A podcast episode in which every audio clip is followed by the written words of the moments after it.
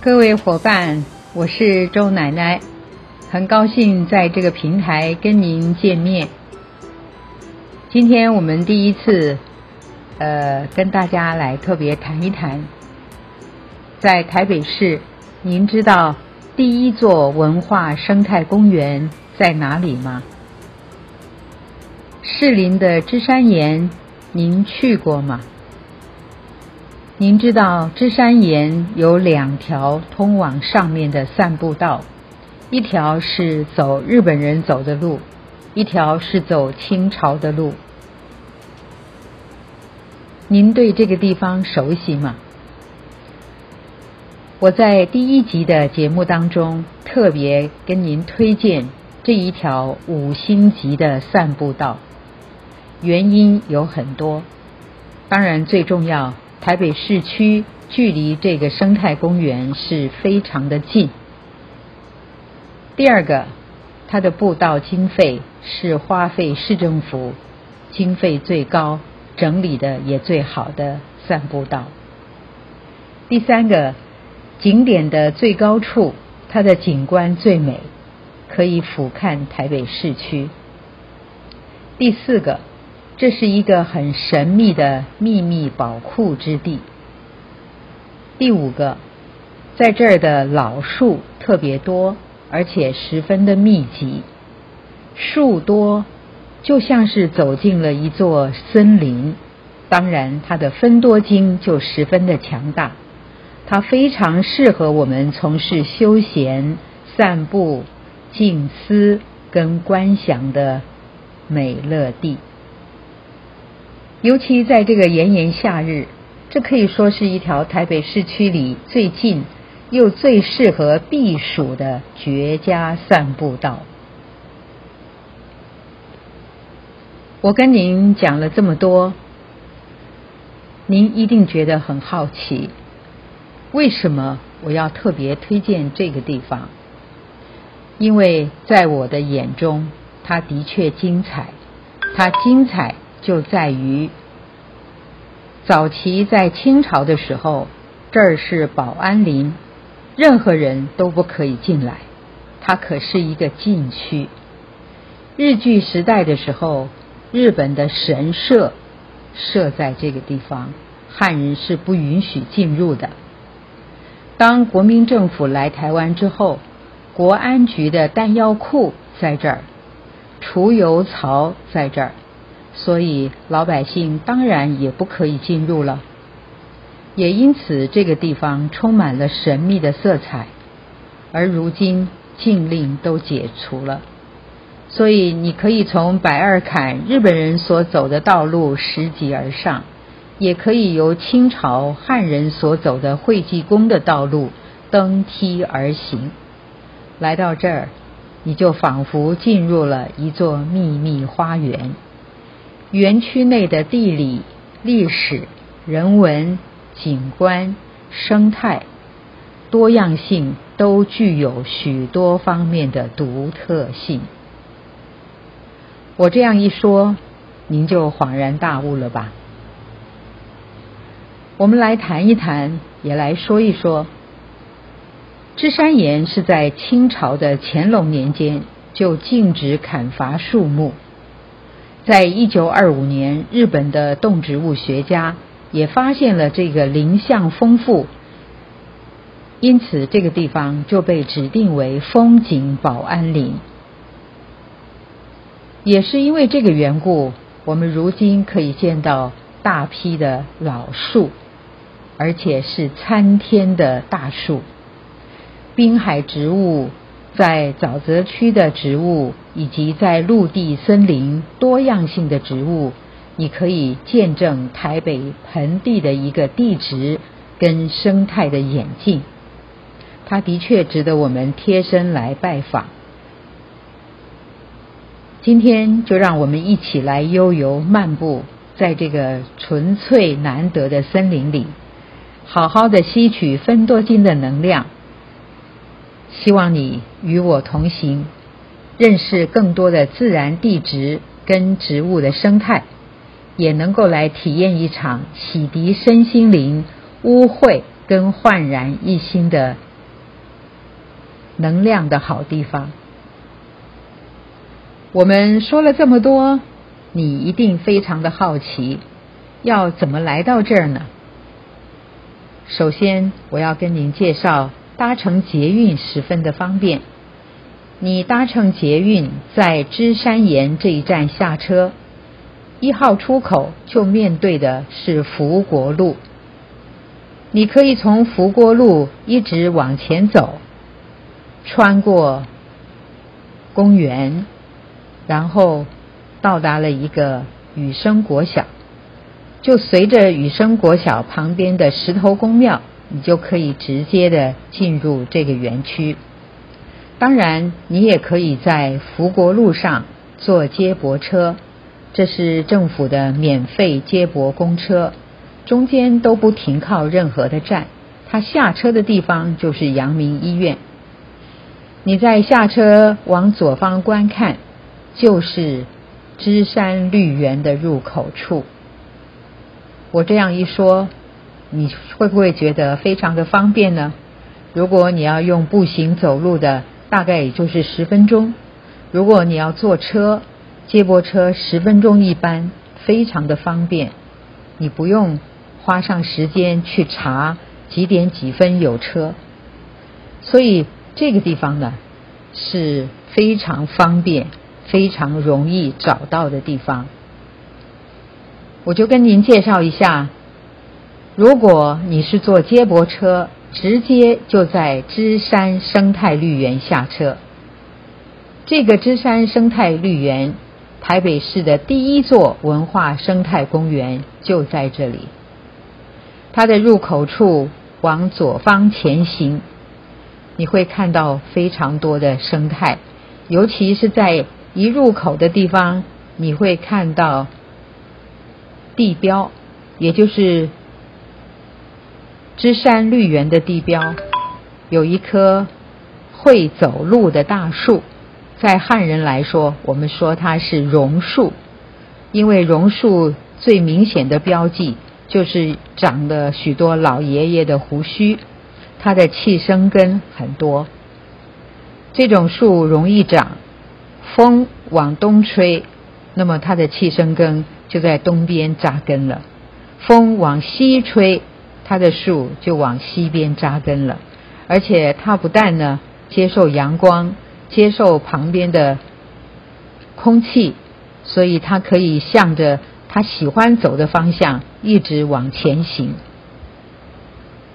我们在这里看到了这棵很特别的，也就是从台北到南部。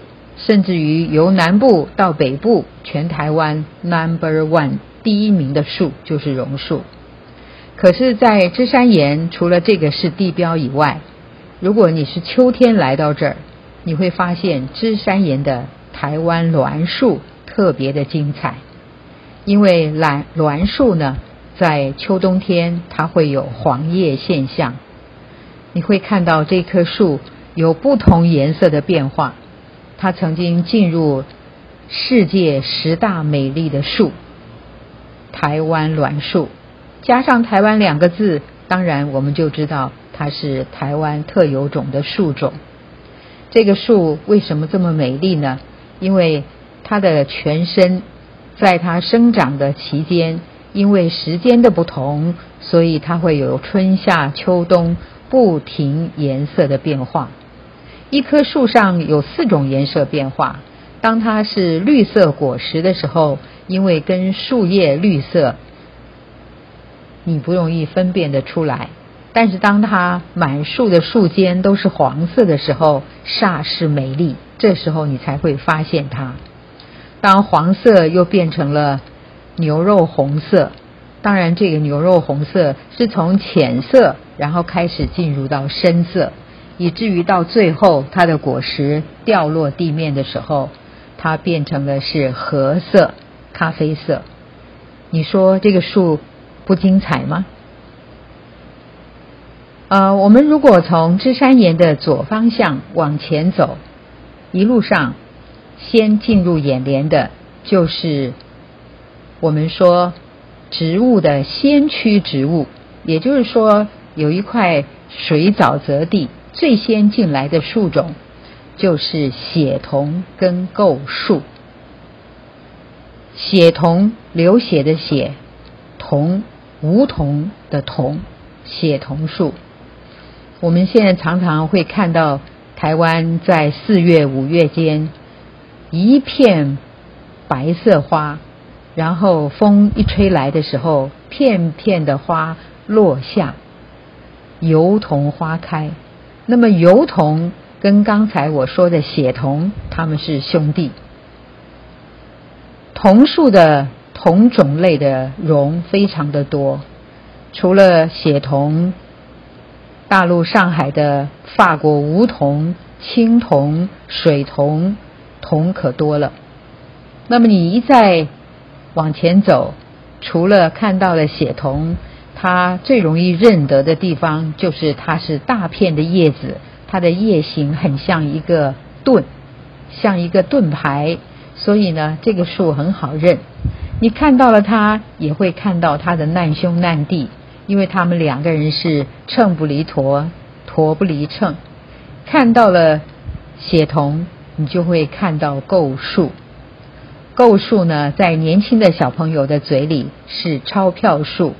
因为他在做钱币的时候，他的韧性非常大，他非常适合做钞票，所以钞票树讲的就是构树。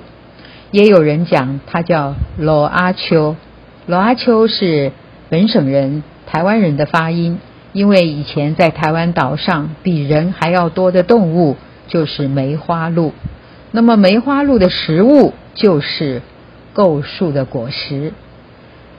我尝过构树的果实，当它一片红的时候，果实完全成熟，是很有甜味的。但是因为我们现在人吃的水果够多了，我们不会去吃构树的果实，反而这个构树的果实呢，是在过去鹿仔树，就是给鹿小宝宝们吃的。那么它又叫钞票树。它跟血桐两个就像是难兄难弟。我们进入了公园以后，循着散步道，一路上你看到的是肯氏南洋山，直上云霄的肯氏南洋山这个树种呢是非常受人青睐的，尤其是你有机会到阳明山，你经过林语堂的家，你会知道。林语堂先生过世了，在他的坟前所种的一棵树就是肯氏南洋山。在这里，我们一面走路，你就会发现到为什么这里的空气这么好。它就是跟我们所处的环境当中有着非常多的分多精，所以你感受到空气就是不一样。然后两侧看到的都是七里香。七里香的树种也非常的棒，尤其现在这个时候，它开白色的花，它的花的芳香无比的香味，非常的吸引人。我记得我小的时候就常看到这种树种，而在现在比较少看到。为什么？因为有很多人把它挖了以后卖到了北京。可见得大陆没有这种树种，但是也喜欢这种花的香味。七里香的白色花朵，当它盛开之后，它结的小果实是红色的，很可爱。我小时候的玩具就是它。你把它的皮扒下来之后，它会留一种汁液，把它涂在指甲上，这就是我们小时候嘴巴中的指甲油。七里香的树种呢，非常的特有，因为这个树不高大。可是呢，它的树干，你仔细看，白色的树干呢，它一年只能长零点一、零点二公分。所以呢，一棵小小的树，你看它的树干很准确，它可能都已经有两三百岁了，但是你察觉不出来。等到你了解它以后，你才会知道。左边的七里香，右边你就会看到所有的树干都是黑乎乎的。我把它叫做包公树，因为包公是黑脸，所以在芝山岩很特别，放眼望去，怎么都是黑漆麻乌的树。这个黑树干的树呢，就是软毛柿。原来它结的果实是柿子，跟我们吃的柿子样子是一模一样。只可惜呢，这个柿子非常的小，恐怕是我们大人我们常常吃的柿子的五十分之一吧。它是给在芝山岩的小鸟们吃的，所以这个地方很可爱哈。你也会看到，原来老天爷还眷顾了那么多的其他的小动物。再往上走，你就会来到了西爱门。爱是关卡的意思，那爱门呢是一个比较高的地方，所以从这个地方望出去，你会看到哇，景色太漂亮了，完全是一片空旷的地方，你可以看到很远很远的远方，看你站在哪一个角度，你是看到阳明山呢，还是看在呃台北市的士林官邸呢？所以它有两个不同的面相。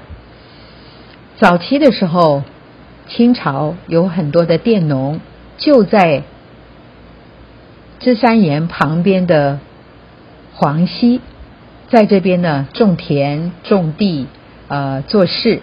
如果有人偷懒的话，那么店主呢站在这个位置，他就看得一清二楚，是谁比较勤奋，是谁比较偷懒。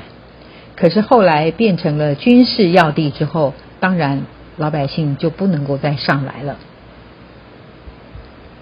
如果我们再接着继续往上走，我们会看到另外一种很特别的植物，这种植物呢叫做八枝兰竹子。八枝兰竹细细长长的，在士林这个地方是我们现在这么叫它。可是，在日据时代，它被发现就是八枝兰竹，在这儿是特有种的一种竹子。原来最早先的原住民，他们的发音就叫做八枝兰，八枝兰是这样来的。所以过去的士林是叫做八枝兰，也就是因为有八枝兰竹的关系。如果你再往前走，你会看到了雨声。桥，雨生国小，雨生雨生路。那另外呢，我们就走着走着就来到了雨农图书馆。不管是雨生还是雨农，它都是纪念蒋介石在民国初年的时候，在他身边的一位呃，可以说是情报组织的老大。戴笠先生，因为戴雨农在民国初期，他的确为国家奉献，做了很多呃爱国救民之事，所以呢，为了纪念他，在旁边的雨生国小、雨农桥、雨农图书馆、雨农路，都是为了纪念他。这是我特别跟您讲的，在芝山岩第一条。如果你是坐接驳车，而且是在阳明医院下车，在你左手方一看，就先看到的芝山生态绿园，从它的方向一直往左边前行，这一路上所看到的景象，呃，其实我有很多都没有说，我只想到了植物，在这个地方呢，动物更精彩，这里的松鼠多得不得了。松鼠在发发声的时候，它的叫唤声音很特别，我们一般人很少去注意到。如果你仔细蹲下来听一听，有的时候你会错过，以为是鸟在叫，其实是松鼠的叫声。松鼠的声音有的时候像鸟，有的时候呢，它又像别的动物，所以呢，你常常不知道是它发出来的声音。可是当你看到了，你蹲下来。花个二三十分钟，静下来，静静的观察，你就会发现，哇，原来松鼠的声音是让你很难想象的，十分的特别。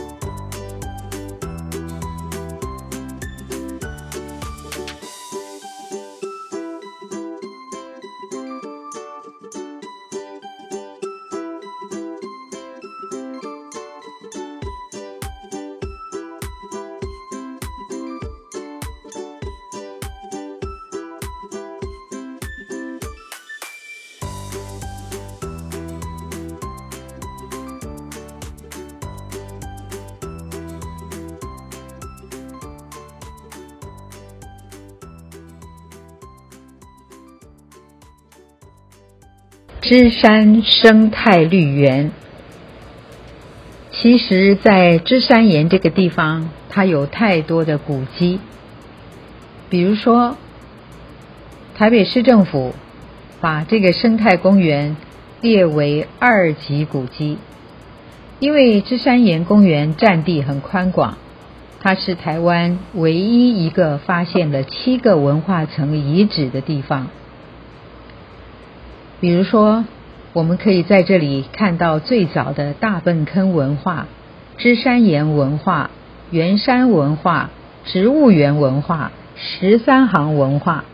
那么这些文化人，一直到近代的原住民，到清朝的漳州人、日本人，我们都可以在这个地方见到他们居住过的历史痕迹。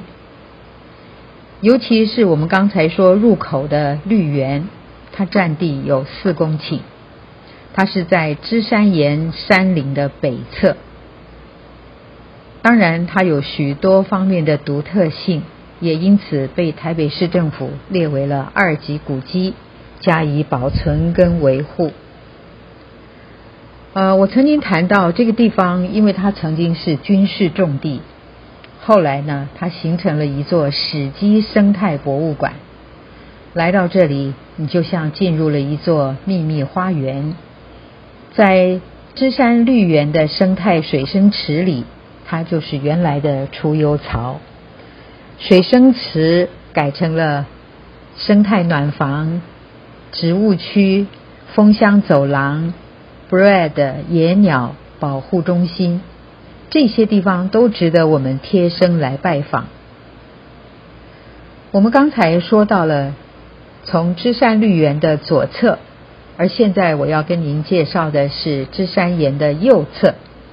也就是说，我们如果是步行，你穿过了德行东路的德行公园，你会到了雨生国小，然后会到了石头公庙。这里的石头公庙是拜石头的，为什么？因为山上的石头纷纷的落下，有的时候看它的形状。你可以看到石桌、石笔、石砚、石椅等等的。那么这儿的探坑展示馆、考古的遗迹，都可以穿越时光隧道，你可以在这里有所体会。比如说，我们现在从石头公庙往右边走，那么这个时候你会走的是北爱门。你在一路上所踏的石头步道，这非常有意思。台北市原来有四座城墙，所以有四个城门。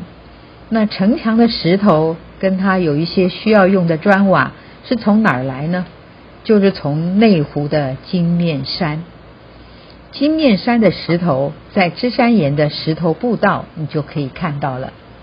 走着走着，左边的墙壁，你就可以看到原来所筑起的城墙。再往上走，你就会来到了时间广场。这个时间广场，你可以体会到台北市是怎么样深层的。也就是说，在这个地方，台北古老的地层。它是从水里冒出来，但是它露出水面，形成断层，又经过旁边的大屯山火山爆发的陆续的喷发，所以台北这个城市逐渐的陷落，形成了盆地。这也就是今天我们台北的地形。在芝山岩的这个时间广场。你可以看到，我们人类动物是经过了千亿万年整个的变迁，整个的历程。这个地区正好就是古树最多、分多精最多的地方，所以你在这个时间广场的区域里，坐在这儿好好的沉淀、好好的冥想、打坐，都非常的适宜。再向前走就是西爱门，西爱门也很精彩，它里面是有炮台的。然后我们站在高处望向远方，你可以看到芝山岩这个地区重要在哪里。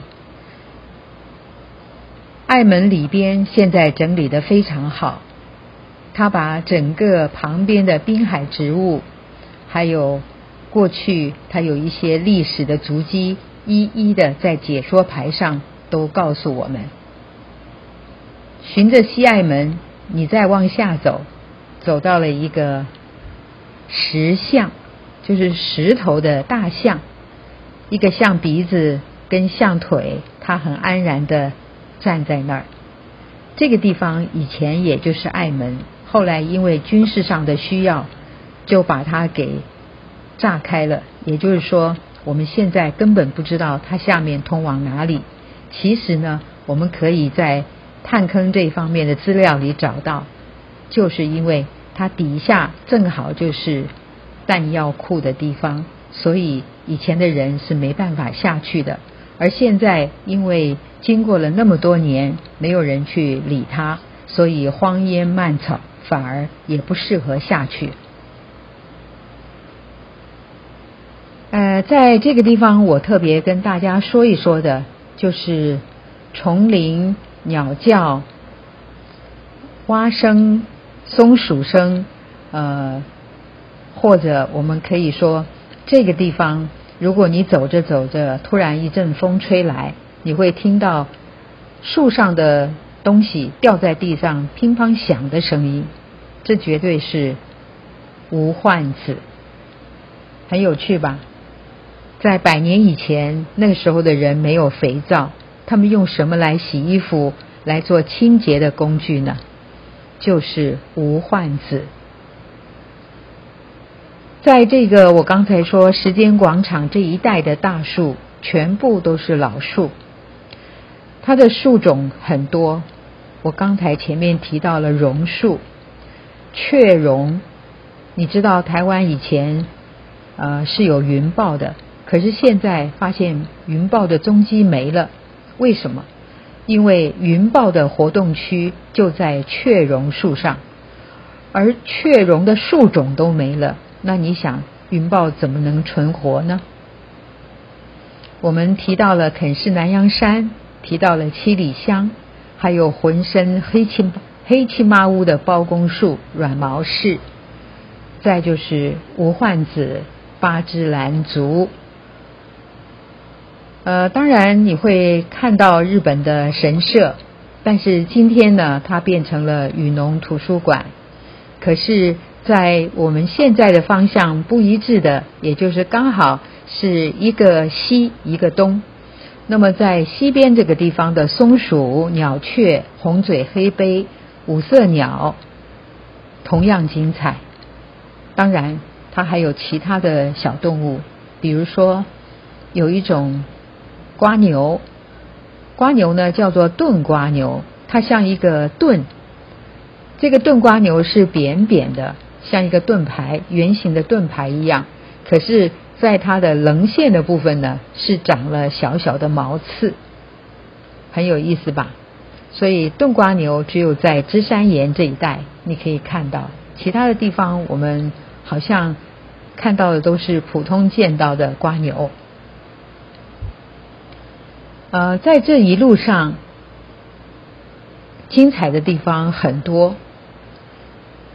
如果说树种，我们没提到的就是老樟树。台北市三百二十岁的老樟树就在上面，也就是在雨农图书馆的旁边。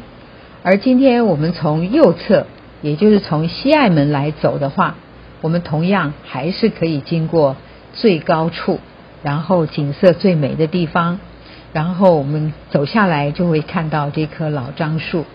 老樟树曾经生病过，我看到它的时候觉得非常的不忍，但是我不知道原来是树医生给它在治病。奇怪，为什么树的膝盖的部分挖了一个大洞，然后用黑色的塑胶布把它呃给粘粘起来，好大一块。看着实在是不好看，后来才知道原来是他生病了，那么树医生把他的木质部的部分挖空下药，然后给他敷上了药。现在呢，他长得非常的好，让我看到了，觉得很难想象，原来伤痕累累的地方现在长得真好。他已经三百二十岁了，也可能三百二十多岁。他的树上有太多的蕨类寄生在这棵树上，这是更精彩的部分。我们很少可以看到大树上寄生了那么多种其他的蕨类植物。经我这样一说，我希望你抬头仔细瞧瞧，会发现的。唯一在这边有人工琢磨的地方。也就是会济宫附近，你会看到非常多的蜀葵，这是一种非常漂亮的花朵，各种颜色在花圃里面漂亮极了。蜀葵，如果你在故宫看到乾隆皇帝命他的大臣在每一个月当令的时候挂上一张月令图，大概在五六月，你就会看到蜀葵。蜀是四川的简称，那个蜀葵就是《葵花宝典》的葵。蜀葵这个花原来是有历史性的，非常的漂亮，你也可以特别的注意一下。呃，跟着这些方向再往南爱门走，你会看到南爱门的呃蛇蛙石。还看到一棵大树，好像是楠树。呃，楠树呢，这棵楠树已经整个倾斜，它影响了南爱门的门墙。可是后来也是经过很多人的努力，把这棵树呢尽量的把它能够拉平，不要影响到城墙，因为城墙已经被台北市政府列为二级古迹，所以这个南爱门。它的门的厚度，你就会发现当时的张权械斗也是呃，可以说战争是非常的激烈的。我们说了这么多，芝山岩这个公园是不是非常的特别，很值得你来一探究竟呢？